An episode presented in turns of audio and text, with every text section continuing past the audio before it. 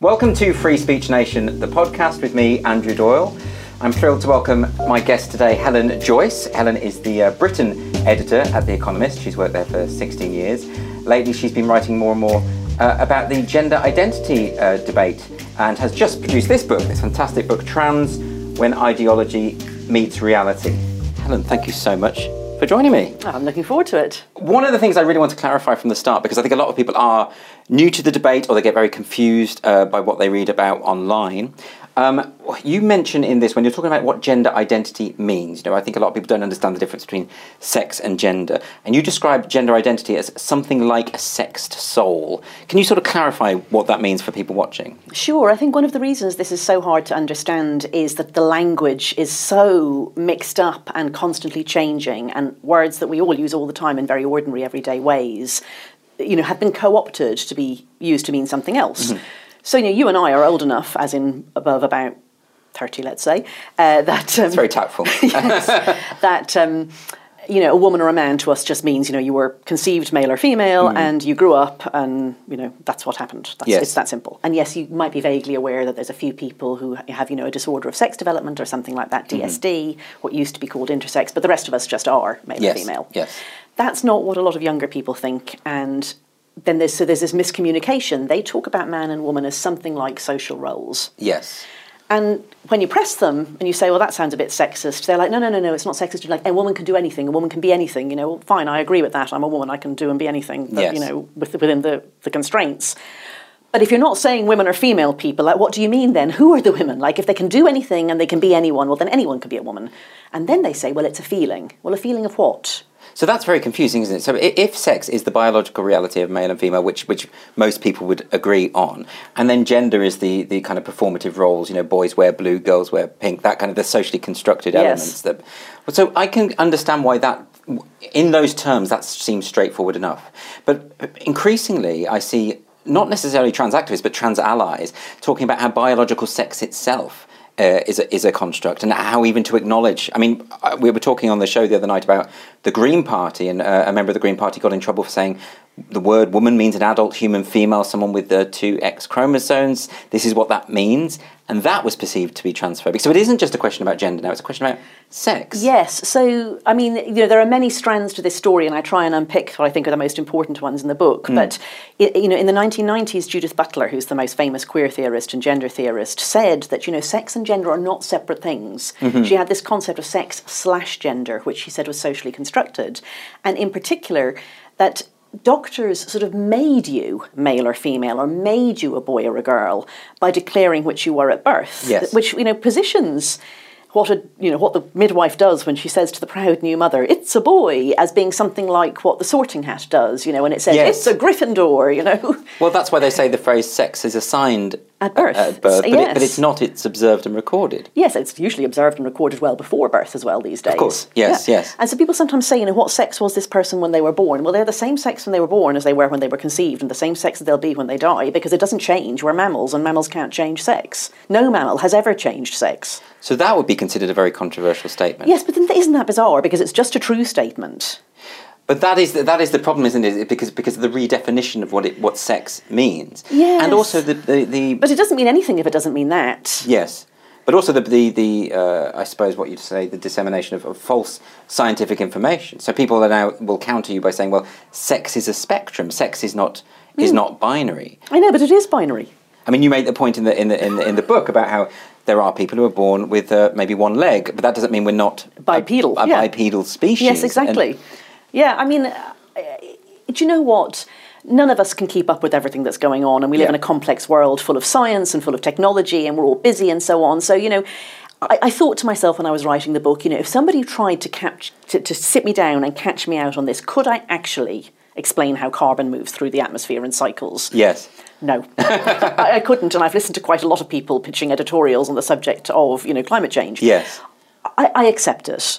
I mean, I hope I've looked into it enough that I believe it, but bo- basically, we kind of accept the Yeah. things that we're told in this complex world. Of course. So, enough younger people have been told that sex is too hard to define. I mean, I've been sent emails by younger people who think that I'm a massive bigot and are trying to educate me, Yeah. explaining to me how it's impossible to define the word woman in any. um, you know, Yes. proper, discreet, you know, freestanding way. And I mean, I can. I'm able to do it. So yeah, I well, know you do they're it in the wrong. book very, very clearly. you know. But they've been told it, and more than that, they've been told that anything else is bigotry. So this is this is something that I really want to get on, in, in, is, and it's something your book addresses very directly. Is the idea of we're, we are now expected to ac- accept a pseudo reality, a reality that doesn't really exist, one that is driven through ideology. I mean, that's the subtitle of your book, is Yeah. when, when ideology meets reality. But before before we get into that, let's, let's let me just take back to because I think there is so much confusion about uh, what this what this debate is about, and I think a lot of people feel that what it is is about people who support trans rights and people who don't support trans rights. Mm-hmm. But they also, what are trans rights? I Yeah, mean, that's the next thing I okay. say to people. What are trans rights? What rights do you think trans people don't have that they should have? yes. And um, and often people aren't able to tell you really. No. And I mean, if if they can, they will say, you know, the right to not be harassed, not to be, you know, ki- uh, to be, get decent healthcare. I completely agree with all of that. Yes. These are general human rights. Of course, your healthcare, your work, your, where you live, these things shouldn't depend on how you present, what you Mm-hmm. call yourself, your title, any of these trivial matters, you know. But if they mean it's your right to insist that everybody else calls you male when you're female or female when you're male. Yes. That's not self ID. I mean, it's called that. It's called gender self identification. It's everybody else are the people who have to identify you as being Yeah, the gender that you're saying you are. It's an illiberal proposition. It be- is. be- It's, a, it's, it's, it's an imposition on everybody else of your version of reality. yes. Well, let me take the definition that you give in the, in the, in the book, which is about how most people understand being trans as. You say it's a deep discomfort with one's sexed body, a strong and, and strong identification with the opposite sex, that only surgery to reshape the body to the extent possible could bring a measure of peace. And as you say, the idea of someone, you know, if we'd have gone back 20 years, th- this concept of someone who, as you put it, retains a physiologically normal male body but understands themselves to be a woman because of their gender identity and expects everyone else to agree would have seemed nonsensical to almost everybody. This has happened very, very quickly. So all of a Mm. sudden, we are expected to s- accept the proposition that someone is a woman because they say they are. Uh, even if they're physiologically male. Yeah. How did that happen so quickly, do you think? So I don't know if you've ever heard the famous saying about, I think it's going broke. Like, how did you go broke? You know, at fir- eh, slowly at first and then suddenly. Right. You know? Yeah, yeah, so there yeah, was a yeah. lot happening behind the scenes. Yes. you know, and I don't mean in some pulling the strings way. I just mean that you know this is the way social change happens. Mm. You know, the, the activists. It was the same for gay rights. It was the same for feminism and the fe- you know the, the, the female suffrage. There's people who are campaigning for a long time Yes. before it reaches the public uh, the public consciousness. But I feel that with gay rights, that it, it almost suddenly it felt like it, it, all happened very quickly, very Yeah, suddenly. but it didn't. I mean, if you talk But to it the people didn't, who, exactly. who founded Stonewall, you know, Stonewall, I think, if I remember correctly, was founded in 1988, but there had been work before that. Yes, yeah. You know, one of my friends, um, uh, Bev Jackson at the LGB Alliance, she has a picture of herself, I think it was in 1970, outside the LSE. Uh, I think she was must have been 17 or 18. Yeah. And the journalist says, you know, what are you doing? It was the Gay Liberation Front. As she says, gay, you know, 19 gay men and her, the token lesbian. Yeah, and, yeah. and she still has the quote saying, it is important to understand that we are not ashamed to be homosexual. Yeah. 1970. Yes. And, you know, and then 2015 we get gay marriage. So I- it's not fast. It's just that we're noticing now. So I suppose it was a it's a long, arduous process of persuasion and protest and all kinds of things. But then once there's a there's a tipping point There is and a everything tipping sort of point. happens very quickly. With the trans debate, I don't feel there's been a debate. I don't think there's no. been uh, this sort of process at all. So that that's really important. That's the big difference. So there was this sort of movement behind, you know, out of the consciousness of those of us who are just trying to get on with our lives, as there was for uh, you know other uh, other identity type movements, if you can call them that. But what sh- what was different was that if you were trying to persuade men to allow women to vote, or persuade white people that black people shouldn't be treated, you know, the Jim Crow laws differently, you know, persuade heterosexual people that homosexual people could also marry, you actually had to do the work of Yeah. persuading them. Yeah. Um, and that was partly because what you wanted wasn't just a legal change, you wanted a whole social change to, to regard people in a different way, to, to notice, to, to see that these were distinctions without difference, Yeah. that race is a distinction without difference, that from the point of view of voting, the difference between men and women shouldn't be counted. Mm-hmm. Now, what you want is to see people, is, is for people to see something as a distinction without a difference when I'm afraid it is actually a difference. Right. I mean, it, there is a difference between men and women. It, physically, fundamentally, there is a difference. Mm-hmm. And, the, and, and so, if you want people to treat it as if there isn't, debate isn't your friend. What you want is just legal change. and Yes. that means that you work, you know, you work in the corridors of power, you work through um, charities, through foundations, you know, trying to influence uh, legislators, that sort of thing. You try Yeah. to capture political parties. It's actually quite important that people don't know what you're doing. But that, that really concerns me because I've often uh, invited people from that side of the argument to debate and discuss, and they won't do Have- it. yeah, I was about to say, have you ever succeeded? Mm. I haven't. No, and I think it is because, like, if you take the proposition that there are multiple sexes, that we're not a sexually dimorphic species, and you subject that to scrutiny and debate, it falls apart very, Yeah. very quickly. Yeah. So, so, uh, uh, and, and and indeed, the the notion of, of of this of gender identity, most people don't think it's a thing, but to prove it's unfalsifiable, right? So, Yes. so, so in a debate situation, it wouldn't. And do you think people? know that it's not because their excuse is not that they say people who disagree with them are the equivalent bigots. of, Yeah. of fascists, or that they Yes. even go that and far you don't with their debate rhetoric. fascists. You know, punch a Nazi. You don't. You don't platform Nazis. Yeah. Exactly. So they've, Yeah. and th- that's their. But do you think it's actually more cynical than that? They, they know deep down their argument won't be upheld. I don't think it's consciously cynical for many people, Mm-hmm. although I'm sure there are some that it is. Um, I do think that these beliefs feel different from beliefs that you hold that you feel you can defend. Yes. I mean, to take a very trivial example, suppose I don't know what football team you support, but suppose you're None. a, none. Same. same. Let's pretend we have a Man U supporter here Yes. you're not going to actually enter into a sort of calm conversation on the question of whether this is the best team in the world because that's not the way they mean it when they say this is the best team. Yes. They're making a statement of belonging, of belief, of support. And if you were to and if that person were to say, gosh, they've had a terribly bad run, or, you know, I now have to change my opinion in light of new facts, this is no longer the best team, you would say they're a terrible fan Yes. they would be letting themselves down. So they're not, their, their belief is not held in a way that's falsifiable, and there's nothing wrong with that. It's just an identity statement. It's fun. It's Yeah, they, yeah. they hang around with their friends who have the same, you Yes. know, fandom.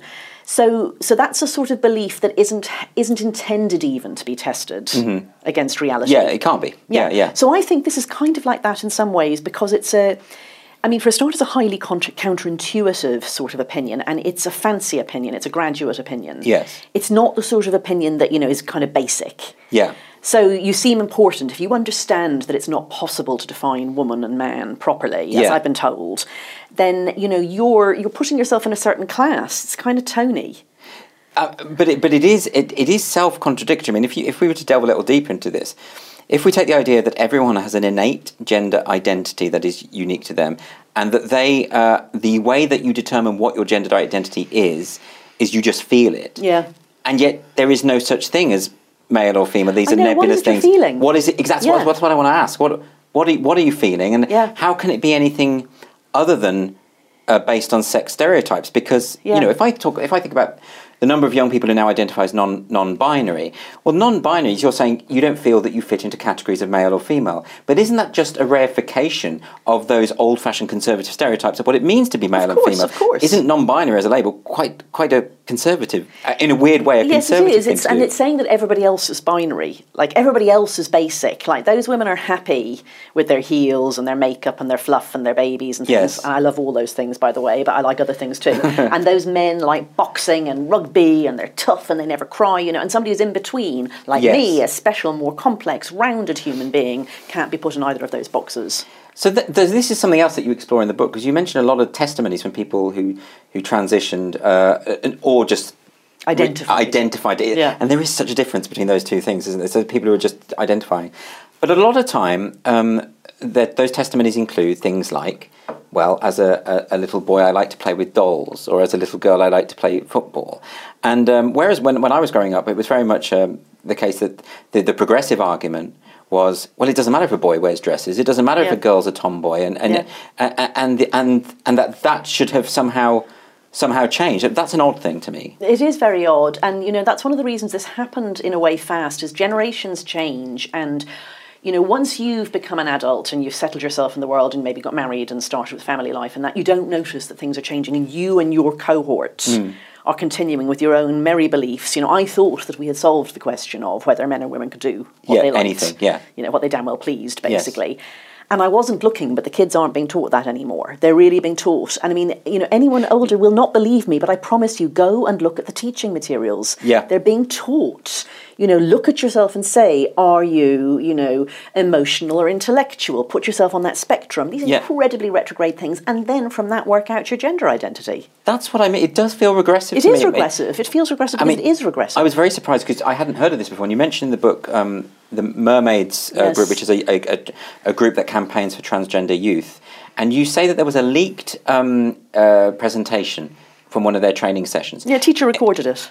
secretly recorded, in which, Yeah. in which we saw a spe- sex spectrum demonstrated on the screen by Barbie at one end and, And G.I. G.I. Joe at the other G.I. end. Now, this, that's like the oldest s- fashion I know. conservative view of what Who it means. wouldn't think that they were non-binary if you were, you know, six to fifteen or something, and some teacher tells you this. I mean, anyone who isn't non-binary really has a problem. If mean, binary well- means Barbie and GI Joe. I wasn't a gender conforming child. I didn't play. I hated football. Yeah, yeah. I had to pretend to support a team because I knew the other boys wouldn't. Uh, you know, I did ballet for God's sake. You know, so I mean, How yeah. lovely! So did I. so I mean, it's not that. So I, I, I, it resonates with me because I Yes. feel if someone would have said to me Yes. back then, when you like ballet, you don't like doing what the other boys No, do. people are You, doing that you are now. maybe a girl. People Uh, are literally doing that now. If you have a really highly, notably gender non-conforming child, and I don't mean a kid who just likes a mixture of things, you know. Mm, yeah, yeah. I mean one of these striking children that you look at when you're when they're two, three, four, and you think, oh, that's really unusual. Yes.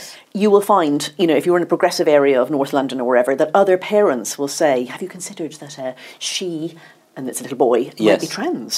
Yes. And they think they're being progressive, but what they're saying is your little boy is so girly that he has to be a girl.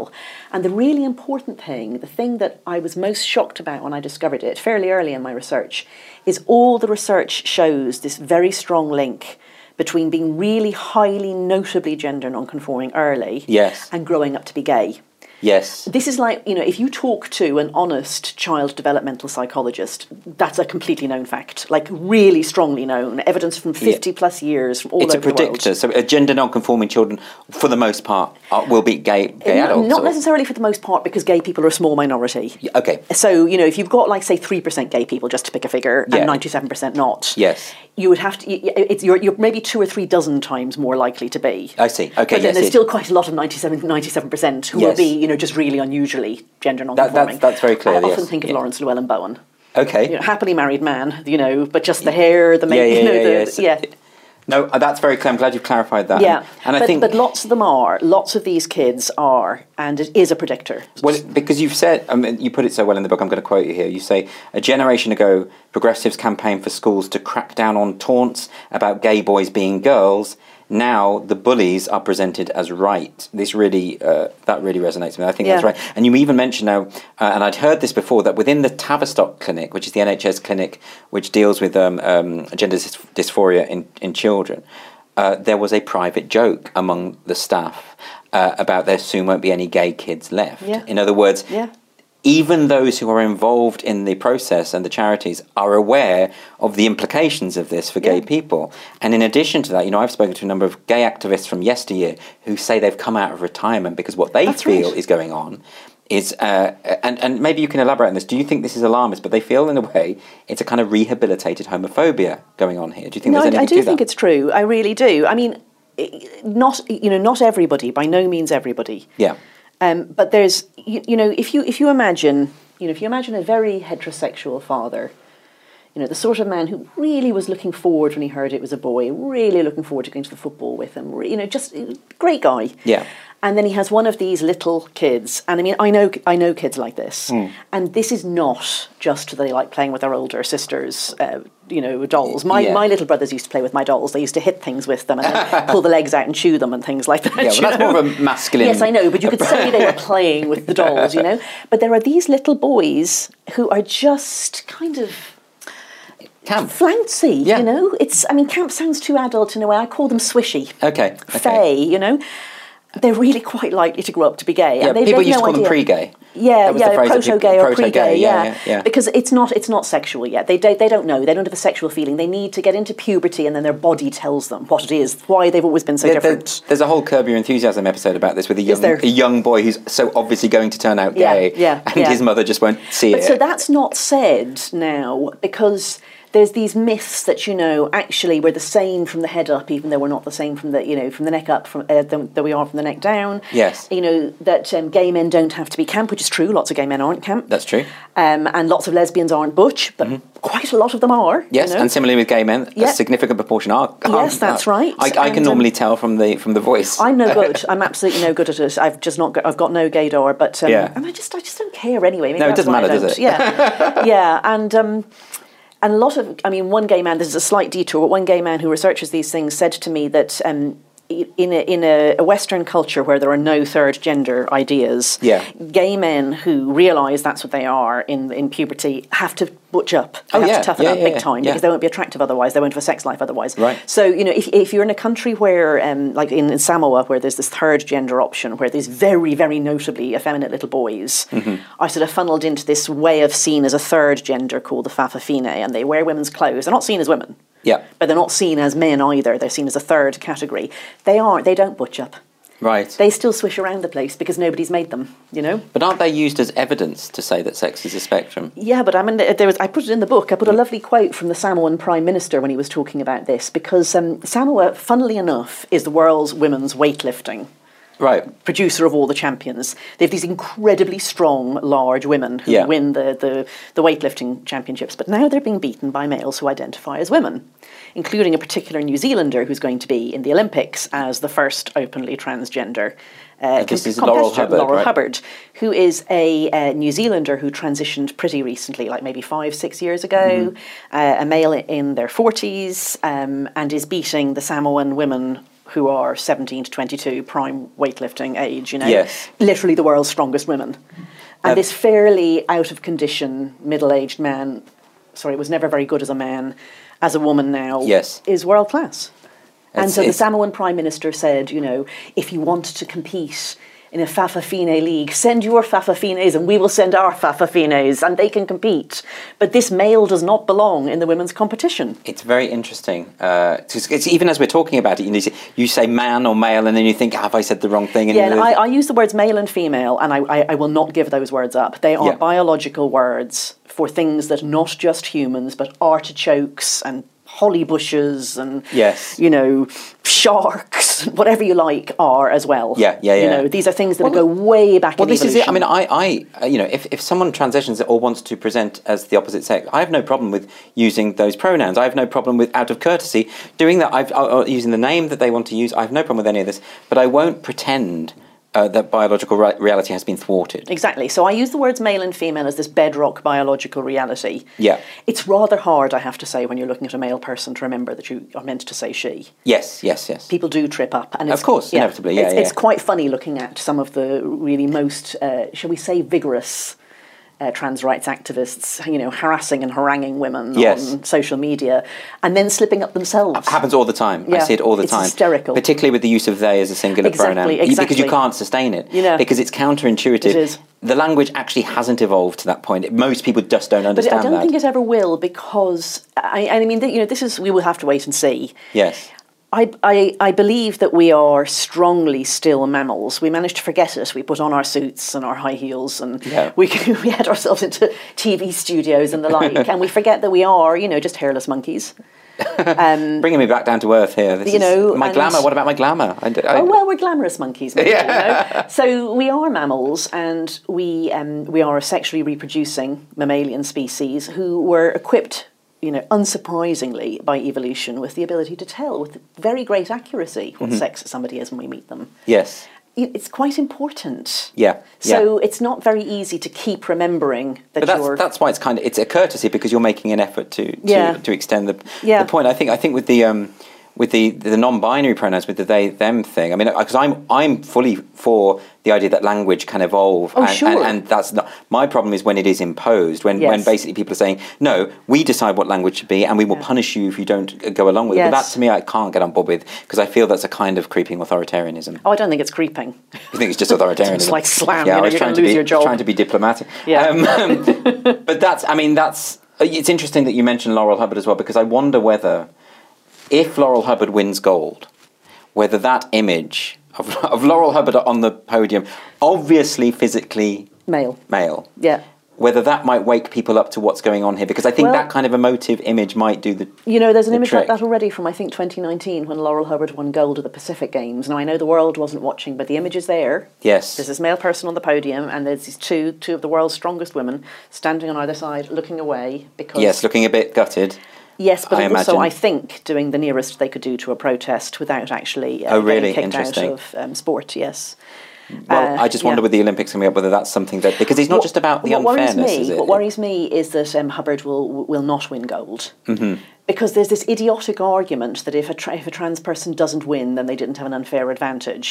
In- okay, interesting. Can you can you explain that a bit further? So, I I mean, if any of your, your listeners, if any, if any of our listeners don't know, um, men really are stronger than women. Try arm wrestling. If you're a woman, try arm wrestling your 16 year old son, Yes. and you know you will find this out pretty quickly. So, I mean, I had some statistics in the book. So, Well, for, I've actually got them here. Uh, Right, if I- you- you- why you don't I tell us. read out what you Yes. say? You say the average adult man has forty-one percent more non-fat body mass, blood, bones, muscles, and so on, than the average woman. Fifty percent more muscle mass in his legs, and seventy-five percent more in his arms. His legs are 70, 65 percent stronger, and his upper body is ninety percent stronger. Now, because some adult men are weaker than some. W- w- my my female friends could beat me to a bloody pulp because I'm a weak man. You know, but. you'd be surprised. uh, well, You m- think maybe that. I'm stronger than I think. You know, but, you think that like you know but you you have you ever tried punching a woman? Probably not. So this is the thing. So I mean, I'm lucky enough that no man has ever tried to hit me. Yes. So I'm able to think that I'm stronger than I am, and then we watch these. You know, I mean, I love them. My God, I love the Avenger films. I love all superhero films. But I mean, it's ridiculous. The Black Widow. You know, I haven't going- seen this, uh, this, uh, no, but just but- just a human. Not she's not just uh you know a female. She's human. But and e- there's gods, and but she's beating them. You know. Even if it were the case that I was weaker than a lot of my female friends, that wouldn't disprove the point That average, uh, that, yeah. the, that the average is Yeah. clear. And and So, so what, um, what, what the concept you're looking for is the concept of male sporting advantage. Yes. You take two people who are exceptional to the same extent. Yeah, yeah. So Michael Phelps is not just male; he's exceptional in many, in many, many ways for a male. Yes. Like amazing wingspan, huge feet, very flexible ankles that like make his feet like flippers. Yeah. You know, bunch of other stuff about you know how much you know size of his lungs, etc. And obviously amazing drive and brilliantly trained and everything. And that's why he's the person who has won the most gold medals ever Yeah. in the Olympics. Right. So now imagine a woman who has all of those things that, you know, compared with the average woman, she's that much taller. Compared to the average woman, she has that wing size. Yes. Compared to the average foot size, she has those feet. Da da da. But she's XX, not XY. She doesn't go through this puberty that's driven by testosterone. Yes. She will be a certain amount behind Michael Phelps. so that's the, so That's the puberty, male advantage. Puberty is the key point then. Yes, pu- puberty is the Be- key beca- point. Because the counter argument that I've often heard is well, w- uh, trans women in sport take um, uh, suppress, they suppress their testosterone. Yes. Now, not in every sport they don't. In the Olympics, yes, they do. But anyway, that's irrelevant. Um, puberty is a gateway. Y- You go down one of two paths, and you can never undo that. Mm-hmm. So the things that puberty does to the, the body. You know, it's it's not just that you grow bigger and you know your shoulders grow wider, your hips don't grow wider, bunch of stuff. Yes, I see. And and and, and also, uh, so in addition to the, this question of fairness, you know, women who have worked their whole life to, to achieve Yeah. and they, they don't have the opportunity to because they're pushed out of the co- so there's that. But there is also the question of safety, and this is something Yeah. that comes up again and again. And I know that you you quote here uh, uh, the former coach of the South African rugby team, um, Heineke Meyer. I'm probably pronouncing that wrong. I asked my Dutch friend um, Honneke Meyer. Honneke Meyer, Or Eh. right. Honneke Meyer, something like Hanneke that. Meyer. I need to check. Well, um, it's not a name we're familiar with, so um, I think it's fair. Yeah, that I we- may have got that wrong. Really, really sorry if I butchered that again to my lovely Dutch colleague. But Maya says uh, ballroom dancing is a contact sport, rugby is a collision sport. Yes. And I know that there have been some, I think the Rugby Federation has said that, you know, we can't have. Um, so the w- World Rugby has. Okay. Um, I'm sorry to say that Eng- uh, Rugby England has said that it's fine. So, I mean, but. but That's the point at which you wonder about, you know, some brain rot or something. But this isn't is my it? point because once women start break, having their bones broken and there's, know, you know, I know. that that surely the safety issue has to be taken seriously. That's not something you can wish away through ideology, is what Well, I'm they're saying. trying as hard as they can. But that's I know, I know. Uh, so I mean, I, I was thinking like it- it's one of those things you tend to think when you know we all think it naively. If you're not a Mm. lawyer, you think you know there must be something that can be done. Yes. So what are the two routes that you could take to say this is unfair if you sat down legally? So one of them is personal injury. yes, You have to wait for the personal injury to happen. Yeah. I don't want to wait until a woman has a broken neck. Yes. And then say, my goodness, that was because this was unfair. yeah, yeah. And even then, you know, there are multiple factors in any accident. You could say, well, you know, this male person could have been allowed in properly if the referee hadn't allowed this unfair scrum to go ahead or something. Yeah. The other one is what's called indirect discrimination. I have learned so much law writing this book. So, direct discrimination is if you say, uh, with no blacks allowed, no Irish allowed, right? Yes.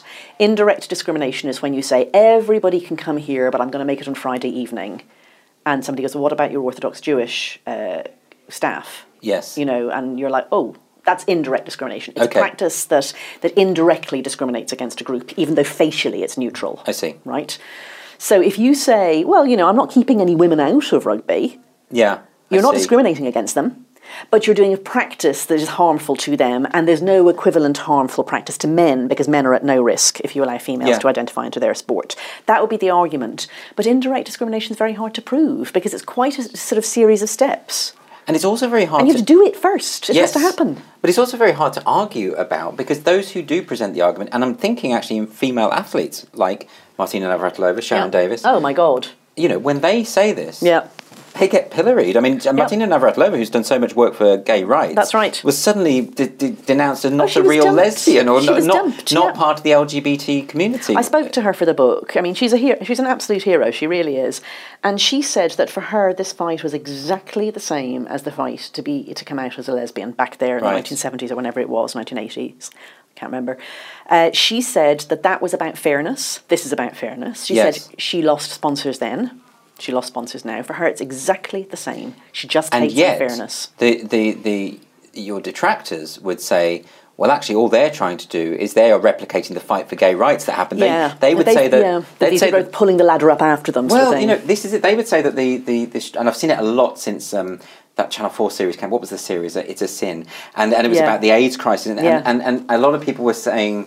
There were even some commentators saying, "How dare these um, these gender critical feminists say they like the show because they are replicating the kind of prejudice Yeah. that gay people used to receive." And actually, it's not the same for all all sorts of reasons. One, I have to say, is when I was a kid, you would commonly hear openly uh, homophobic comments from teachers, even just Oh, yeah. just on TV. I don't hear openly transphobic comments anywhere. I'm not saying Yeah. people aren't. no, no, no, uh, absolutely. you know, I'm saying they're just. It's just not as widespread as that. It's also that the words are used in totally different ways. So, when what homophobia means is an irrational prejudice against people who are sexually attracted to or in a relationship with someone of the same sex, or that you think might be. Mm-hmm. Yes. like who acts in a way that makes you think or whatever. You know. yeah. Now, if you're not, if you don't want to be in a sexual relationship with somebody, it's kind of none of your business who they're in a sexual relationship with. Yeah. So, what's your rational fear? Like, you know, what's your fear or dislike? It's just nosiness on your Yes. part. Yes. Transphobia could be similar. It could be that you look at a man and you know, and you think that's not actually really a man. That's a woman dressed up as a man. I hate people like that. You know, whatever. That Yeah. would be transphobia. That would be the same. And that- that's not what they mean. No, it's not what they mean. That's right. Because that, that I'm sure I can envisage that. I can see that there will be and uh, some. there- it's more against, of course, trans women because it's men who are punished much more severely Yes. for you know turning out, turning okay, so, themselves we- out. so we acknowledge that the There it- certainly is transphobia. that it's a thing that Yeah. there is there are Yeah. people who hate trans people irrationally simply because they and are it's hateful very, people. very like homophobia. It's Right, this, it's, right. it's basically the same in the sense that it is an you know irrational fear, disgust, loathing, whatever, uh, of people who you know transgress the rules Yes, yes, for quite. the sexes. But the problem I have is that whenever, for instance, say Stonewall is criticised, they interpret any criticism, however legitimate, as, as evidence of hate and transphobia. Yeah. So, in other words, I don't think I've ever even heard the word transphobia used accurately in this whole debate. It's No. always pinned to. You have to talk to a trans person. Hmm. Um, you, you, if you talk to a trans person and they tell you about you know some of the things that are said when they walk down the street, that's Right. transphobia. Yes. And that's. But when you know, I mean, I'll give you an example. Eddie Izzard talked about. Uh, I will say he because I'm talking about the time that Eddie Izzard described himself as a man in a dress. He Yes. talked about when he first started cross-dressing that he went into a public toilet and he got changed for the very first time to go out and publicly dressed as a woman. Yeah. And he came out of the cubicle and there were three 15-year-old girls standing there who shouted at him and said, "What are you doing in here?" Right. He calls that transphobia. Right. I'm sorry, it was the women's lose. They were probably scared. yes. There was this grown man So it's a com- coming out. So it's a conflation. Yeah. Of, yeah. He was in the wrong place. He shouldn't have been there. And again, I'm saying he because this was Eddie Izzard when Eddie Izzard was identifying as a man. I'm not trying to misgender anyone. You know, like you, I try to be polite and use the pronouns that people want. But I'm talking about a historic event here. Yes, You know, yes. historical. Um, yeah. So, so that's described as transphobia, but I don't think it is because it's not. It's not irrational. So then this is go- this is crazy because uh, how how can we have this debate that we need to have? I mean, I'm sure that people reading some people some critics of your book will, c- will call it transphobic. but Oh some- yeah, no, it's happened already. Yeah. And, and that means that, and, and it's obviously not. So this is the key point: is that, that it's it's so obvious. You're so obviously for equal rights for everyone. Yeah. You're so obviously compassionate about people with gender dysphoria. This is a, this is a question that we have to have about the notion of gender identity ideology and what Yeah. it does. And you you quote actually Sharon Davis talking about how lots of athletes and parents contact her Oh privately. yeah, she never hears anything the other way privately. It's it's hundreds I- uh, of people. And I've experienced this as well. Me Lot- too. Lots of people in the media Yep. or in politics, and they say to me, I can't express my views on this openly. I Yep. think, and, and there is a kind of consensus. Everyone gets it when you talk about it. Yep. But they know, and this is where what I wanted to come on to, they know that to, to even explore the issues, even to ask for the conversation, is to invite uh, threats, bullying, harassment, violence, Yep. etc. So, how how do we get out of that situation? I mean, you, you've made a good start by writing a very accessible So, book, so th- but- these things, it's um, it's it's safety in numbers. right. I mean, Maya Forstatter, who's someone I admire hugely. So, for those who don't know, Maya lost her job. Um, goodness me, what two and a half years ago it must be now. Yes. Uh, at the time, there was a public consultation on changing the current system here. The current system is that you can change the sex on your birth certificate after going through a fairly medical gate kept process. Yeah. You don't have to have surgery. Yes. So it is still possible to have F written on your um, birth certificate while still having, you know, Yeah. the full male genitalia, shall we Yes, say, yes. uh, and that there are people like that. So, but it's a quite you know it's a quite a, quite a process, and doctors have to sign off on it and say that seriously you do have gender dysphoria. And the government was consulting on just changing to a system where you would just fill in a form. Yes. The g- gender, Self- recognition. yeah, Gender Act. Recognition Act would be um, ch- ch- changed to Gender Self ID, and the government had an open consultation on this and actually invited people to say what they thought. Yes. And Maya worked in a think tank at the time, and she tweeted a bit about it Yes. not about any individuals. She didn't have any trans colleagues. She didn't harass anybody, anything like that. Yeah. She just said she didn't think it was a good idea. Yeah. And she explained why. Yes. And she lost her job for that. Yes. Uh, so she went to a tri- uh, an employment tribunal to say that this was unfair. And in fact, the, the judge in the first tribunal said that it wasn't unfair, that her belief that male and female were, you know, immutable things Yes. was uh, not worthy of respect in a democratic society. I remember this was Yes. a shocking yes. Uh, development. I thought. Absolutely. So that was, I think, uh, that must have been Christmas 2019 that happened. Yes. Now, she fairly recently went back to, to the higher court and they overturned that ruling and established that, noticing that there are two types of human being and that they don't turn into each I think other. that was a key decision because was a had very- that not have happened, Yeah. it would have meant the, the discussions would have been legally prescribed as well as That's right, because the, culturally. because the first um, the first employment tribunal doesn't actually set precedent, whereas the second one does. Yes. So it is now legally the case that it is a protected belief to say that you understand that male and female are not the same thing, and and people at that point they commonly say, but that's not a belief, that's just reality. Yes. There's actually a sort of second element to it, which is Maya's belief isn't just that there are two types of humans, because you could believe that and think it's totally unimportant. She says it's actually important to take that into consideration, Mm-hmm. Yeah. in particular for women's rights.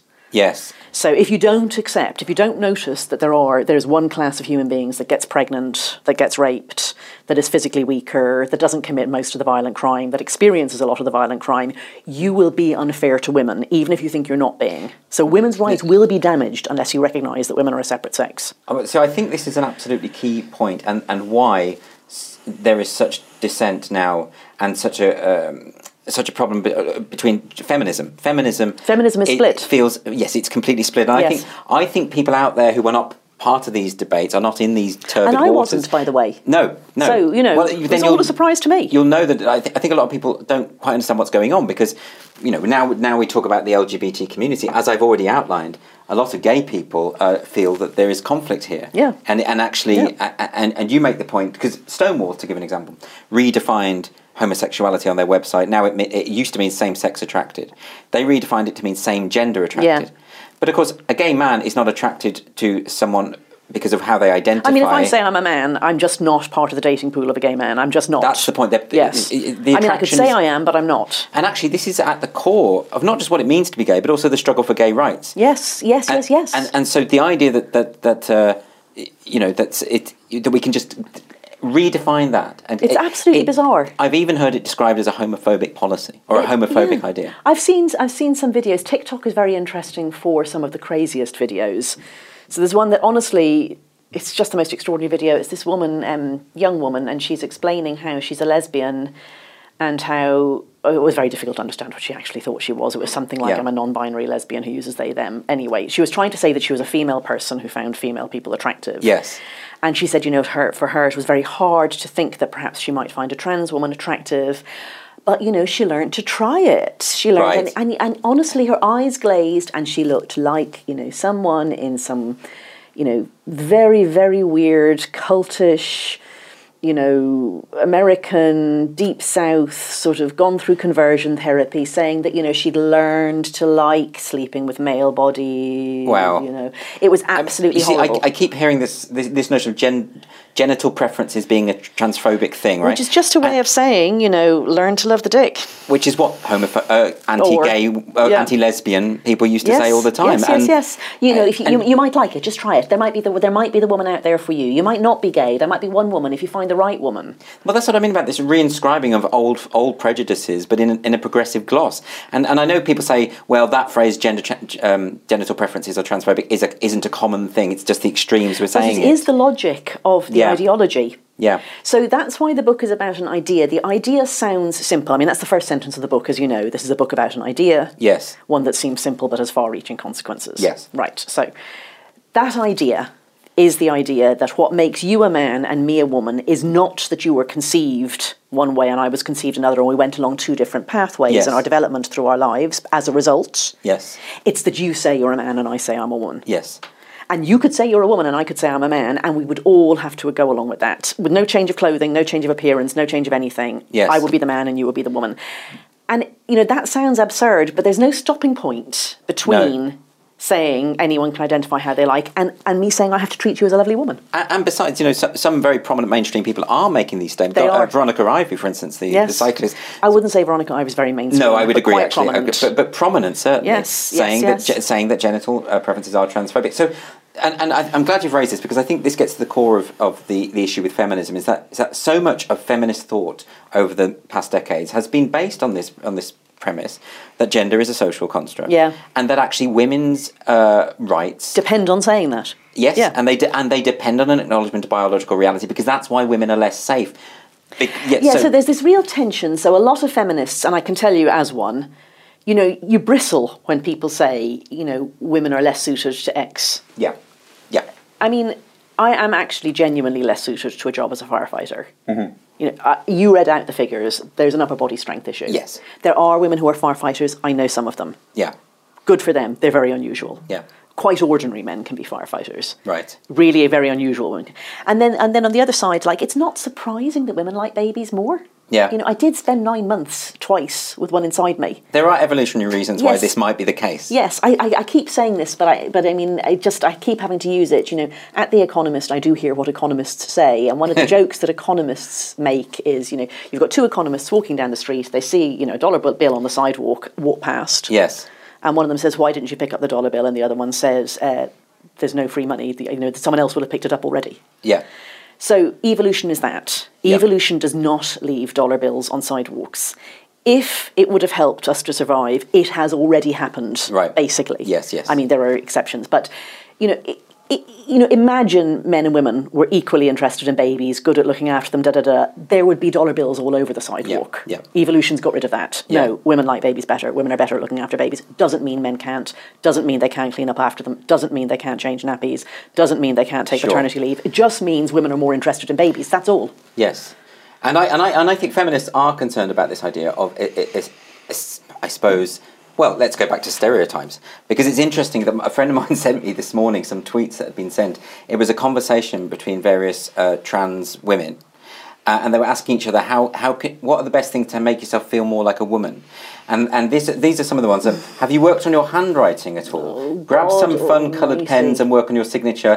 Grab some girly stationery and uh, add soft music, candles, and tea. Someone else suggests um, they like letting their hips and butt sway as they walk.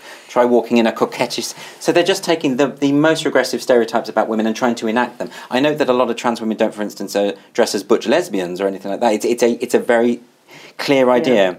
So I can see why feminists have a problem with this because it, Yeah. it, it sounds a bit like misogyny. Yeah, so I, I mean, I have I have two sort of s- they sound like they're clashing ideas about this. So one Okay. is uh, there's no question whether people think that I'm a woman. I'm a fairly ordinary looking female person, so Yes. people could s- you know read me as a woman. So I can wear what I like, and nobody mistakes me for a man. Yeah. And believe me, I do. Yeah. So, you know, and I've short hair, and I mostly don't wear makeup, and I put my heels on specially for you. So, yeah. So, but now imagine you're actually male. Yeah. And for whatever reason, it is more important to you than anything else that people think you're a woman. You can't do what I can do and Yes. just go around the place without putting some effort in. I see. Yes. So yes, yes. you're doing these things, and I know trans people I really respect and like who don't believe any of this ideology nonsense. Yeah. They're deeply gender dysphoric. They need to find a way to move in this world. And those people put a level of effort in that I just don't have to, and I'm sorry for them as a result. That's a really interesting way of looking at it. though. Yeah. So it's in a, in a sense it makes sense why people would want to embrace Yes. stereotypes under those Yes. circumstances. So, so you know, and I have nothing against that. I, I mean, people have to do what they have to do to live in this world. Yeah. Yeah. So if you are a male person and you want people to understand, so, so somebody once said it to me. They said um, most trans people don't pass as the opposite sex; they pass as trans. Yeah.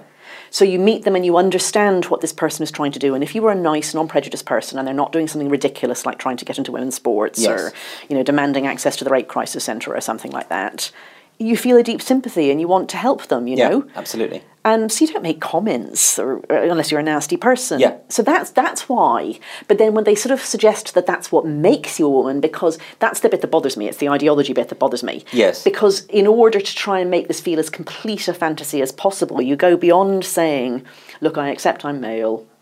That really bothers me. I need to move around the world with people accepting me as female as much as I can. So I'm going to do these things. Hopefully, people will be nice. Some of them aren't nice, but there you go. I'll do my best. They say those are the things that make everybody women, not Yeah. just me look like a woman. Everybody is a woman.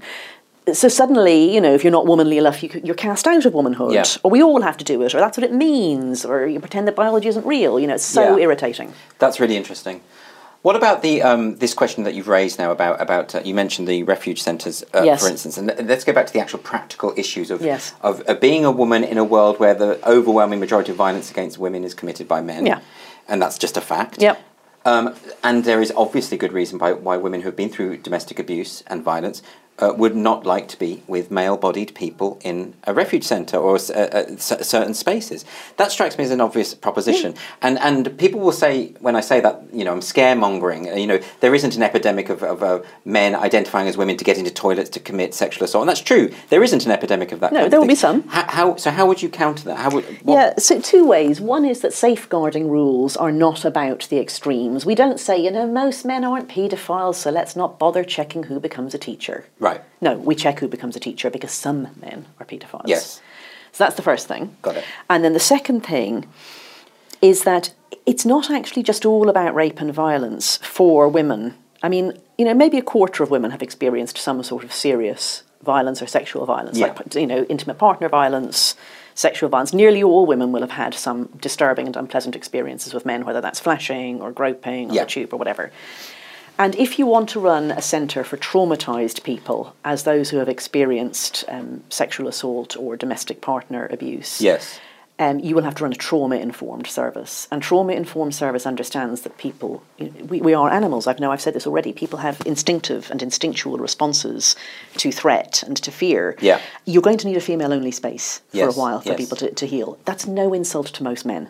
It seems Most- obvious. Yeah, really. Like, really, I know most men aren't rapists. Yeah. I mean, there was this very stupid, stupid phone in a while ago on a radio station. I won't say which particular radio host, but he was particularly annoying. And uh, he was he was berating a woman who called in to say that she didn't like mixed changing rooms. And he Yeah. said, you know what? Why would you object to me being in the cubicle next to you? Do you think that I'm going to do something? Yes. That's not the point. The point is that I can't tell which men are going to do something. I need you all out, thanks. But also, I feel uncomfortable. So last, uh, I think it was just two weeks ago, there was a big um, uh, debacle in a spa in America. Oh, yeah. because a woman complained because uh, a, na- a naked male-bodied person walked up to her and her young daughter, and she was complaining, but she was called a, a bigot. Yes. for raising the complaint. I. I don't think it's unreasonable that in a women's changing area that you, you're not going to see a penis. I don't think that's No, unreasonable. it really isn't, and most people think it isn't. But in California, the law is that you're not allowed to discriminate on the basis of either sex or gender identity. Now, imagine you're a busy legislator. That sounds fine. Yes. You know, you don't know what the problem is. Yeah. But gender identity means that you can say you're a woman. And I mean, you know, I could say, well, you're putting it on, but I mean, this is not a falsifiable thing that you say you're a woman. Yes. So I, I have no grounds upon which to challenge this statement. So if you say that a spa, the, this particular spa, it's a Korean spa, and it has sex separated bits. Yeah.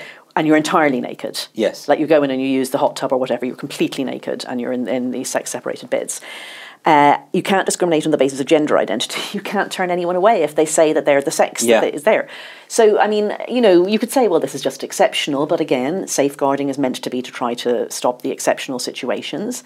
Absolutely extraordinary editorial in the LA Times, which is the biggest newspaper for LA, like Yeah. old, proper newspaper, explaining very carefully that maybe, you know, women need to be educated out of their bigotry and they shouldn't be insulted and put Wow. down known about this.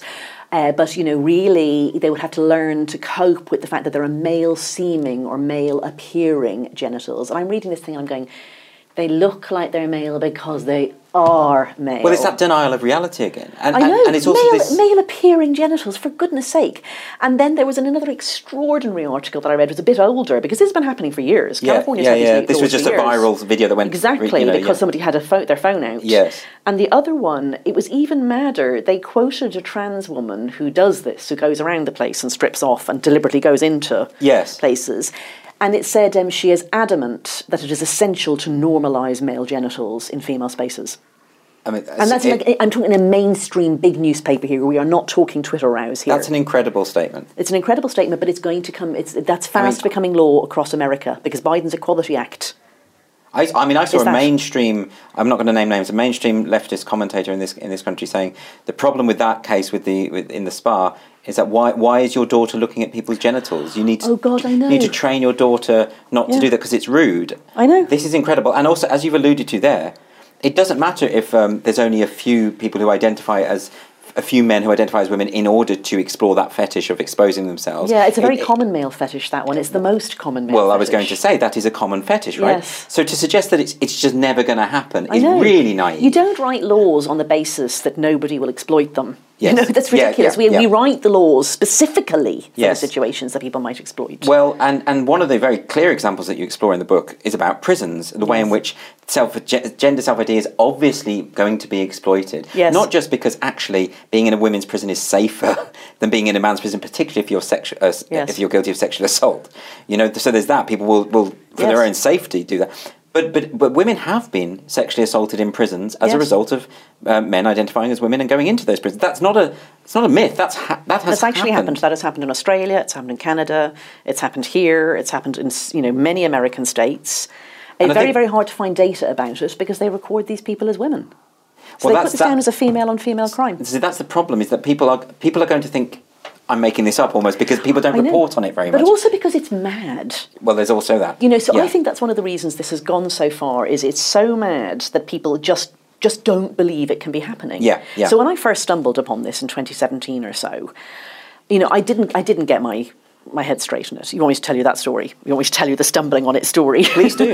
Yeah. so I was just asked to write an article about it. I knew nothing about it. This had this had it, passed just me completely by accident that you were just asked. yeah, somebody almost- said like, "Why? You know, what's going on here? Kids keep coming home from school and saying, you know, such and such is non-binary or such and such is trans now or Yes. whatever.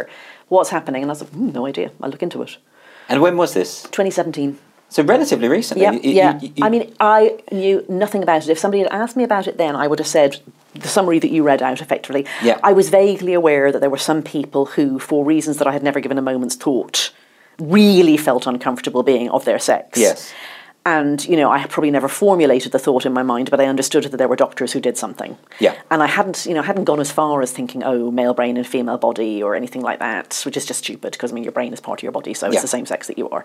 Yeah. But, uh, you know, I, I was, it was just it was just something over there. I was busy. I was doing other things. It wasn't me. Didn't know anyone like this. It was very rare. That's all I knew. yes. And then I started to look into it, and that was when I realised that this was not being treated like any other subject, and in particular for a journalist. Like, as you know, we don't have a clue about anything. We just go and ask people stuff. Yeah, of course. Yeah, that's the way it works. You turn Don't up let and the you se- industry secrets out. but you do. You turn up and you ask stupid questions. Yeah. That's the accepted way to do it. Yeah. They tell you stuff, and if you didn't understand it, you ask again. Yes. And you ask in different words. They try to explain it in different words. You you know, until you until both of you have a meeting of minds and you know finally you've registered what the balance of trade actually is or whatever, you know. Yeah.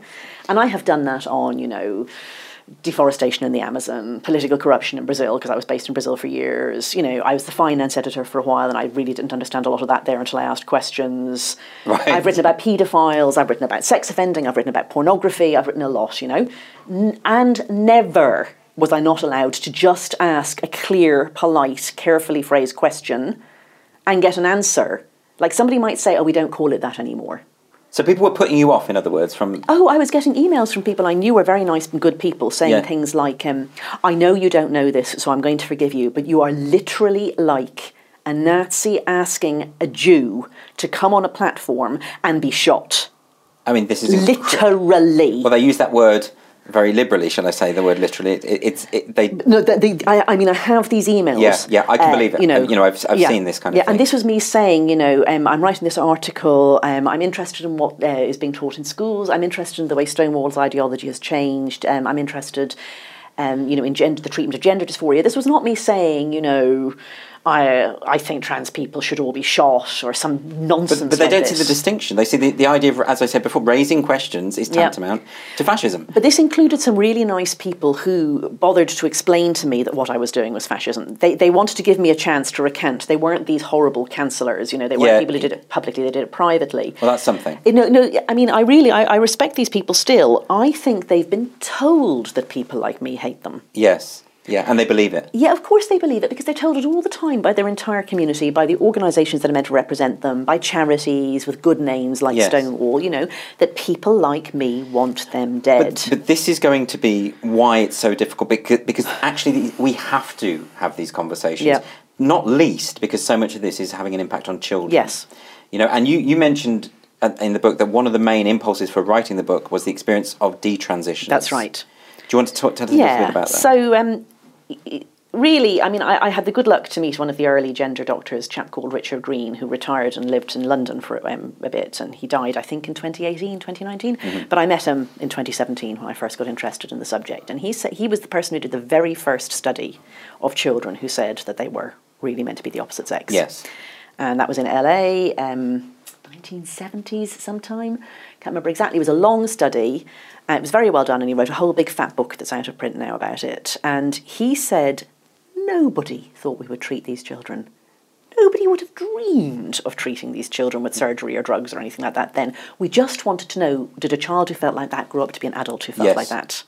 And what he discovered was no, children who feel like that grow up to be gay. yeah. Not all of them, but that's the overwhelming majority. Yes. Almost none of them grow up to say that they really feel like members of the You- opposite you, sex. you make the point in the book that the, the statistics are in on this that, that the vast majority of kids, once they go through puberty, that their gender puberty dysphoria. teaches them. Yeah, that, that Or it- maybe it even is before resolved. puberty, it's, resolved. Yes. Yeah. Yes. Um, But if you if you've already gone in there with the, hu- the hormone blockers, Yes. and you've started that have process, You've stopped. You've stopped the process whereby the world and your body and your maturing intellect and whatever teach you that it's But- okay that but- you can be the person you are in this body. But I think a lot of people won't believe that this is happening either, because No, I it, because know. it seems so. Because also in every other sphere of life, we know that young children are not qualified to to consent to anything. But you, Uh, ha- you have to believe in the idea that somebody can be a different sex in their soul or their mind. yes, in a religious way. Yes, and if you believe that, it all makes sense. Because Yes. then you believe that you know that somehow you know it's injected into you at conception or something you know that something happened at conception that you have a soul that doesn't match your body Yeah. and if you believe that of course why would you leave a child to be living in the wrong body But yet that premise to me strikes me as as faith, pure faith. It is pure faith, but it's often not examined. People, you know, p- people are told it, and none of us are experts in everything. And you know, you're you're told it by all the learned societies and the charities with good names, and the government seems to think it too, and Yes. so on. So why, you know, why would you be questioning this? the You're go- busy. And the government would think it because Stonewall think it, and Stonewall Yeah, have yeah, the, yeah. That's the- who you call in. It has influence absolutely everywhere, and, yeah. and but if they're wrong, then Yeah. all of these other quangos and, and the civil service and other bodies will be wrong as well. And Yeah, I've become very cynical, I must say, about um, big institutionalised charities and think tanks and so on since writing this book. I didn't realise, I had no idea the extent to which, you know, after their initial mission is Yeah. is is, uh, is completed, they move on. You know, they now want to survive, so they Yes. find the next cause. And it's the same people. It's the quangocrats and you know charitocrats who just circulate between these, and they go from one that does you know autism to one that does you know guide dogs for the blind to one that does trans kids, da da da. Yeah. You know, and they just their business is business. Yes, and they have to keep going. Yeah, And so, yeah. I mean, and, and when it comes to children, I mean, uh, you actually quote the statistics of how again how rapidly this has happened. You said that in 1989, when the Tavistock Clinic opened, there were two referrals, both young boys. By 2020, there were 2,378 referrals, almost three quarters of them girls, and most of them teenagers. Mm-hmm. Not only does that uh, reveal the extent of how quickly this this has escalated, but it also implies that there's an element of social contagion Yes. here. There is. And particularly, I mean, I know because I used to teach in a girls' school, and I remember being very struck being on lunch duty. I was told to watch the girls with their plates because they would they would try and just take a leaf of lettuce and go and sit down because anorexia was everywhere, Yeah. eating disorders were everywhere, which those that was not a thing when I was a kid. Yeah. you know, g- girls Same. weren't doing that at all, Same. right? So, so the idea that teenage girls are not susceptible to social contagion is demonstrably false. Yeah. um, and and this seems to be something that is particularly the case with girls. Why do you think that might be? I mean, nobody knows, and it's one of those things that people don't study because it falls into the unpleasant category of sex differences, and sex differences are not meant to be studied and not meant to be talked about. Yes, It is true to anybody who knows teenagers. yes, So I am I'm in my early 50s and I have a friend who's some years younger than me and she was she and I were talking about the book and she was telling me that when she was about 14 they had a talk in school about this new disease bulimia and it was explaining how you know some children some girls mostly um, eat and then throw up and Yeah. it, in it it said um, you know they might even use their toothbrush put a toothbrush down the back of their throat to make themselves sick Yes. she said a week later there were 14 girls in her class who were putting toothbrushes down their throats. Now, I had that conversation with one of the young trans women, uh, detransition, detransitioned women I talked to in this, and she is a lot younger. She would be 25 or so now. yes. And I told her that story, and she, her face sort of went red and her eyes welled up, and she almost couldn't speak because she also has an eating disorder. It was eating disorder first, and then the experience of thinking that she was in the wrong body. And she said, I put my toothbrush down my throat to, to make myself sick. That bloody idea was in some wretched uh, educational video that was shown to lots of teenage girls in, I think, the 1980s. Yes. And now there are little girls or young women or teenage girls all over the damn world sticking their damn toothbrushes down their throat. And I've just contributed to that, I'm afraid. Right. I mean, it's the same with self harm. Yes. Actually, that, that was a similar thing. I mean, I remember Yes. doing teacher training where they. Uh, the Foolishly experts- said something Yeah, but, about this. but it, it was, it, and it became yes. a contagion, and I think that's something that we have to uh, address. Yeah. Um, but- We- we're but- very we're very silly about it. Like everybody knows it. Like it's in Doctor Spock. Did you did you ever see the Doctor Spock books for kids? No. Back with Doctor Spock, it was baby and childcare. Like there were these great books, millions, tens of millions of copies. Yes. And he said that he quoted a mother who said once when she went out, like some evil genius said to her to say to the children, "Don't put peas up your nose." Yeah. And she came home and they'd all put peas up Right. their Okay. nose. you know? Okay. but, but, but you know, it does. It, it, it really matters because lately I've been seeing more and more of these videos by detransitioners. Yes. People who say, you know, I wish I could go back. I wish I'd have had better advice. Yeah. Kira Bell's a famous example in, in this country, and she says if if when she was younger someone had said. Your, your body it's fine. Your body is Nobody fine. said that to her ever. I know Kira. She's lovely. She's a lovely young woman. She's bisexual, lesbian. She's still not really very sure where Yeah. her sexuality lands. She would be a notably gender non-conforming person. Yes. I mean, she's obviously a woman, but she's just she's just she's just an unusual unusual person. You know. uh, She's in- now taken Tavistock to c- court. Is that right? The- Yes. so, she. Um, she had a very miserable childhood, which the wretched, wretched gender therapists never asked her anything about. She, and, and then she, you know, she was trying to work her sexuality out, about, Yeah. out, and she was looking at these videos online, and she ended up finding trans videos. Yes. Was it's these trans men, meaning girls who take testosterone and who talk about how great it makes them feel, because Yeah. testosterone does yes. you're stronger, your emotions are a bit dampened down, you know, Yeah. it's kind of exciting, you're going through a big change, you know. Yeah. Cut a long story short, she took um, puberty blockers for a bit, she took testosterone, she had a double mastectomy when she was, I think, 18, and then when she was 21, she said what she actually thought that somehow they were going to do was actually turn her into a man. Yeah. She didn't want to be a pretend man. She didn't want to be, you know, when she took her clothes off and looked at herself in the mirror, she was a woman without breasts. Yeah. She wanted to be a man. And that was not achievable. Yeah. And they had lied to her. And now she has taken testosterone for some years. She has to shave. Yes. She's lucky she doesn't have um, the, the male pattern baldness gene, so she Yes. still has her hair, beautiful hair. Um, So the, so, the, yeah, so the she, guidance was r- really at she had six six therapy sessions, but they weren't therapy sessions. I've talked to therapists about what you have to do with kids who have gender dysphoria. She did not have therapy. It was tick box. She was a school refuser. She was in a very miserable situation at home. She was highly depressed. She was struggling with her sexuality. None of that came out in these sessions. So are you are you saying that the, the, the people involved with the guidance were, were willing her to, to undertake these changes? I mean, I wasn't there, but they, they were going through a tick box situation where they went like, you know, do you feel like you were meant to be a boy? Yes, great, next. You know, But that's such a big question. That's the what because what do you the, mean by but the boy? and what do you- you know? ideology is that if you say that's what you are, so Okay. she she's gone to court. Yes, but I mean, a lot of Americans don't understand this. They think that she's sued because Americans like suing people. Yeah, and, yeah. you know, Yeah, it's she a hobby hasn't for them. sued. She hasn't sued at all. What she's done is taken a judicial review Yes. which is a totally different thing. She gets nothing from this. She'll get not a penny. She's putting, putting an enormous amount of unpaid work in Right. to trying to make other children's treatment better. Yes. So that's what she's done. Okay. And the first hearing found that children were not capable of consenting to the treatment pathway Yes. that she was put on. And there's a subtle and important point here.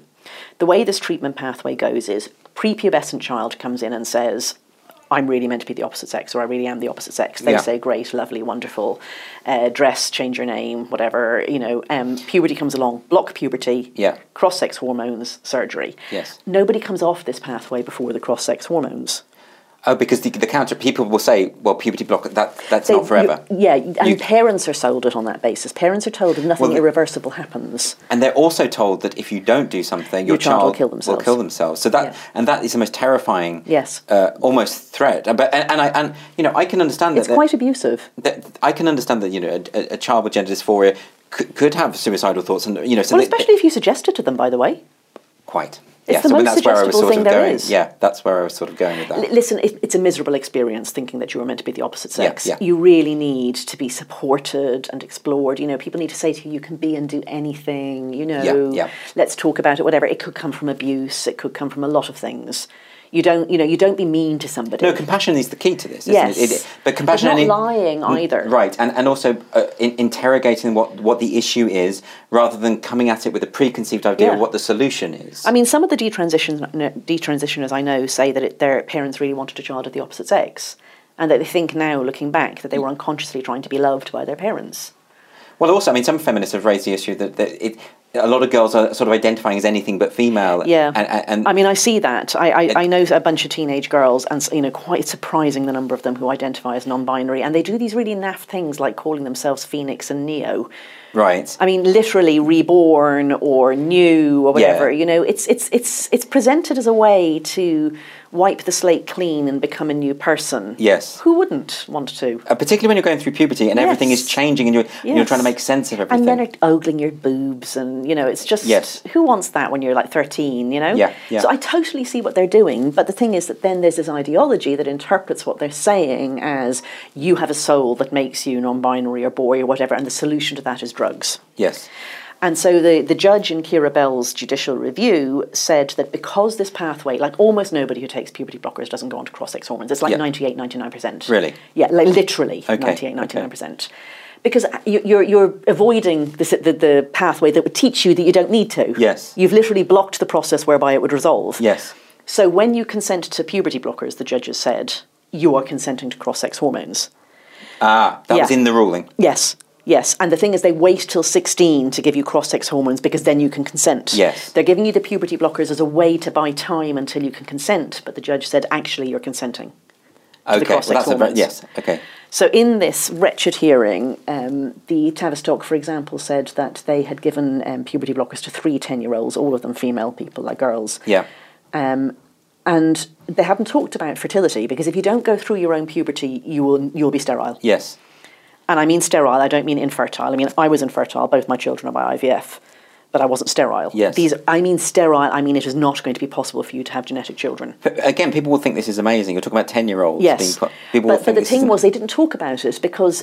And, and they asked, and the, the lawyer for the endocrinologist for the Tavistock, because the Tavistock refer you to an endocrinologist Yeah. to get your, your hormones, your hormone blockers, said that they didn't need to because if these children wanted, they could come off the puberty blockers at 14 or 15 for a year or year and a half, uh, let their ovaries mature enough that there, some eggs could be collected and frozen, and then go back on the puberty blockers if they wanted, and then on testosterone. So they literally put these 10 year olds on a path to sterility on the basis of this thing that never happens. Right. And anyway, even if you're 14 or 15 and you spend a year, year and a half, and they take your eggs, where the hell- who's going to bloody well carry these eggs?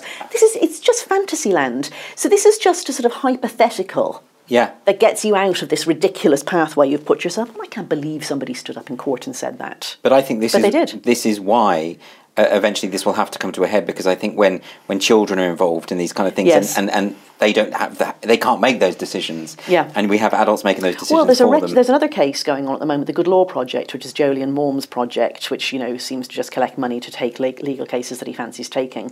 They're taking the Tavistock to court to try to force them to accept parental consent, because that's the way you normally get around the way that children can't consent is you get their parents to consent. Yes. The Tavistock has never asked for parental consent for a very interesting reason. So, if you have a child who has, say, a broken bone and you get the parent to consent to the operation to put it aligned, Yes. you can say to the parent, look, it's a broken bone, this is causing pain, if we don't do anything, this is what will happen, if Yeah. we do do something, this is how it'll get fixed, it'll be healed Yeah. in six weeks. Straightforward. Yes. Yeah. Gender dysphoria, nobody can see, Yeah. and nobody can feel, and nobody knows what will happen with it. Only the person themselves can tell you how bad they feel. Yeah. So there's no way you can say to the parent, oh, you know, it's like this, these are the statistics, this is what the treatment is, this is what will happen, and if we don't do it, it'll be something else. Yeah. So the Tavistock has always said they require the child to consent, and a Okay. child can't consent to cross sex hormones. That's the role of the puberty blockers. Yes. To give children something they can consent to because it's meant to be reversible. I see. So Jolyon Morm's Good Law project is taking the Tavistock to court to try to force them to accept parental consent. Right. Okay. Okay. All right. Well, I think I know this is all very complex. I mean, no, but I that's think it's part im- of the reason it's happening. I think it's important that you outline this stuff because I, as I say, I think this is the sort of stuff that people don't know. no, no, who would know a- this? a- and, and would find difficult to believe. Yeah. So I was talking to If another they- journalist the other day, and he said that he was asked to write about the. Um, he's, not, he's not British. Uh, he's elsewhere. He was asked to write about the um, Kira Bell case. Yeah. Uh, uh, you know, he writes about legal things because it was just interesting, and it went all over the world. And his editor said to him, "It's awful what they're doing to these poor trans children. They'll kill themselves if they don't uh, get their their drugs." And you know, these people, these homophobes, blah blah blah. You know. And because he's an old-fashioned journalist who reads what's said, he went, "Hmm, that's not what it's like. And now he's nearly as obsessed as me. Yeah. That's interesting. so it it just takes one sort of tipping It point just and, and takes then you, you, asking the questions Yeah. and not just letting it go by at drive by that's, speed. That's why I think it is in the interest of the more extreme trans lobby not to allow the questions to happen. I can't help but notice. I mean, I've I've, I've talked about the. Uh, the uh, threats and things like that, and threats of violence. But actually, there's more than that. There's a rhetoric of violence more broadly. Yes. Like, so when, uh, for instance, um, even the phrase TERF, trans exclusionary radical feminist, which has become like a slur, like witch. Like Yeah, it's- you can it's- say it when you're not allowed to say the C word.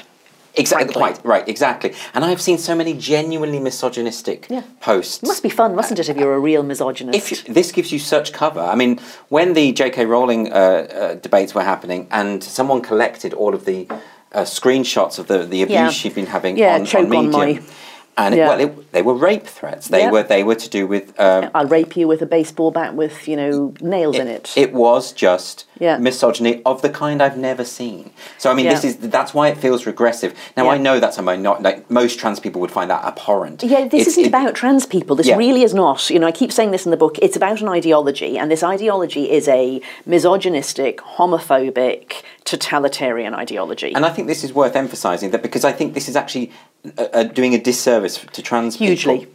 Hugely. I mean, for a start, it's associating them with some awful things. Yes. Uh, you know, I, I cannot overemphasize this is not trans people I'm talking about. This is the activists, many of whom are not Yeah. trans, Yeah. who've seized on this as their cause because it makes them feel good, or they think it's progressive, or they're just misogynists. I don't Yeah. know, lots of different reasons. I think you'd have to be a misogynist to write some of those things. Oh yeah, definitely. I think that has yes, to be in but you. lots of people aren't like that. Yeah, lots, yeah, you know, yeah. lots of them aren't. Lots of them are actually, you know, just just totalitarian. Yes. Uh, so this is their cause, but if you look at what they're trying to do, like what are the actual things in the real world they're trying to do? Put rapists in women's jails. Get males into female sports. Make sure that children can be sterilised if they say they think they're of the opposite sex. Uh, make sure that women can't have any words to describe themselves that can't always be used for males this is if I were trans, I really wouldn't want to be associated with any of this because Right. I'm just trying to live my life. Yeah. and it's not an easy life, you know. So, so the activists are doing them a huge disservice by, and you know, we'll all come come tumbling down, po- possibly because of the sport, but maybe because of the children. But also, the corporations don't seem to understand that by by siding with this this very small reactionary group of Yeah. activists, they're doing sort of disservice. You know, when Tampax start saying people who bleed rather Yeah, than but women, it's cheap, isn't it? You know, like the- the- I, I, God, that's another thing I've become incredibly cynical about is corporate Yeah, sort yeah. of, you know, greenwashing, rainbow washing. Yeah, same with Pride. Pride is just a big time, corporate fest. Big time, Yeah, I as can't most stand gay it. people think now. yeah, yeah, yeah. Yeah, so so it's you know if you if you were if you were a corporation and you were thinking what do I do to be truly inclusive, that's going to be expensive and hard. Yeah. you're going to have to think about disability. You're Yes. going to have to think about people who have children, people who have mental health issues. You're really going to have to think and work and spend. Yes. Just put another sign by every woman sign on your toilets. Just put a man sign with it and get a Stonewall Diversity Champion badge. And you know all that's happened is your women, your female employees have lost rights, but who gives a toss? But, but I have to say, it, it isn't happening with men. I don't see men called uh, impregnators or, or prostate havers, whereas I do hear women being called menstruators. Yes. And, and, and individuals with a cervix, that was CNN. I know, so, absolutely so that's classic, just isn't it? reducing women to their body, body parts, parts. In, a, in a way that they.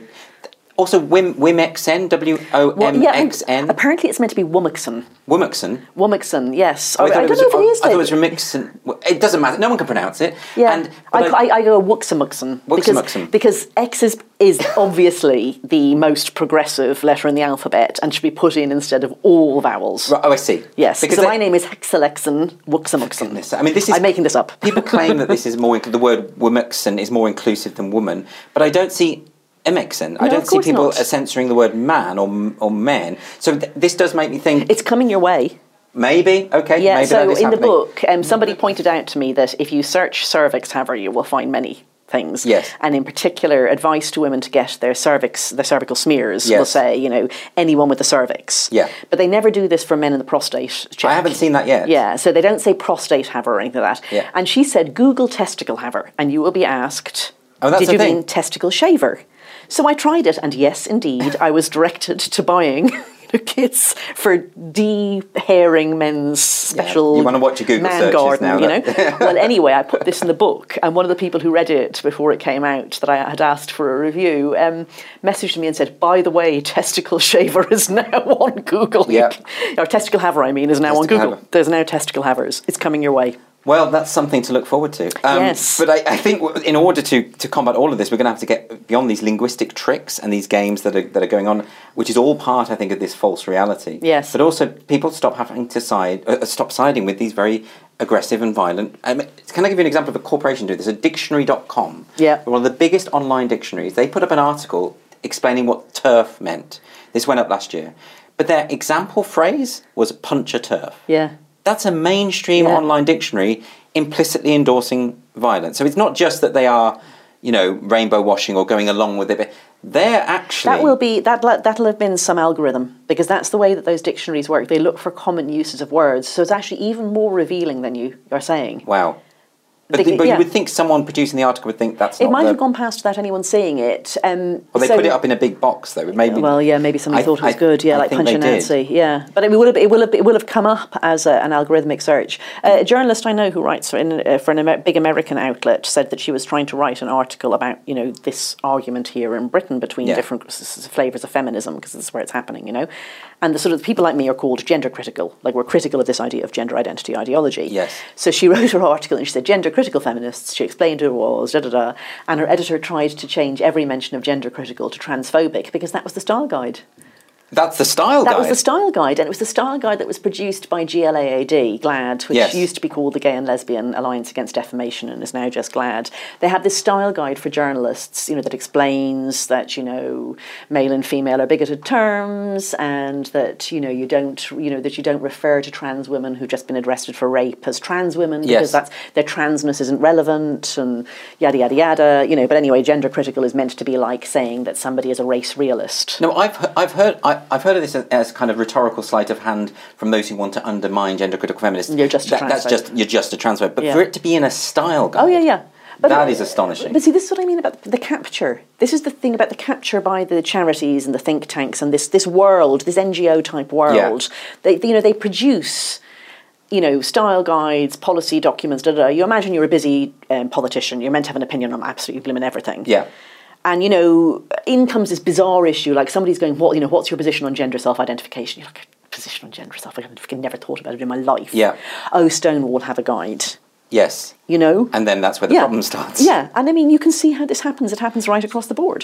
So, what do we do about this? Uh, We have to come to an end very soon. But, but what- uh, I mean, I could talk, honestly, I could talk for hours about this because I it's have been something talking about this non-stop for two years. I I have a very, very, very long-suffering husband and two long-suffering sons. that I'm sure they're just sick of the whole topic. But They just have a little off switch. But it does matter, and it, Yeah. it, because it isn't just actually about the issue of women and gay men and, and, and children and all, all these other things.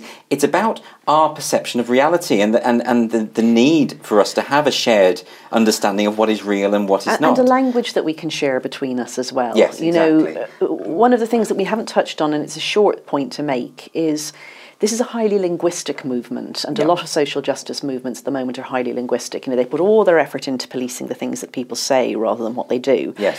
And that isn't just because it's easy, cheap activism. It's because it's it's the way that they think reality is shaped. They think that language makes reality. yes, it's the postmodernist idea. Yes, it is. So, you know, everything is socially constructed. Lots of things are socially constructed, by Sure. the way. But not everything is socially constructed. There's a bedrock there. They don't see that. So they think that if they police our language, they can change, literally change reality. That those male people will no longer be male if nobody's allowed to say it. And that's why you get these phrases like "trans women are women." Yeah, which it's, cate- it's catechism. which is yes, it is. It's dogma. It's it's, it's Yeah. like I mean, you you it's you, said to it's said to bring it into reality. You've mentioned here uh, Robert J. Lifton's phrase, which is a thought-terminating cliche. Yeah. I think that's it hits the nail on the head. And actually, to, I to- loved that when I read that. I got shivers down my back. Well, it's perfect. That's exactly right because it's it's designed to end the conversation. He says that. He said it's a short, I, I mean, it, you might have the full, a short, um, something like plausible sounding uh, catchphrase that is the start and end of any conversation. yes.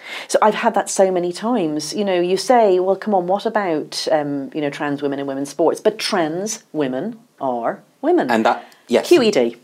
Yes, you know? but, but then I mean I've seen these arguments on Twitter endlessly. But then, what is a woman?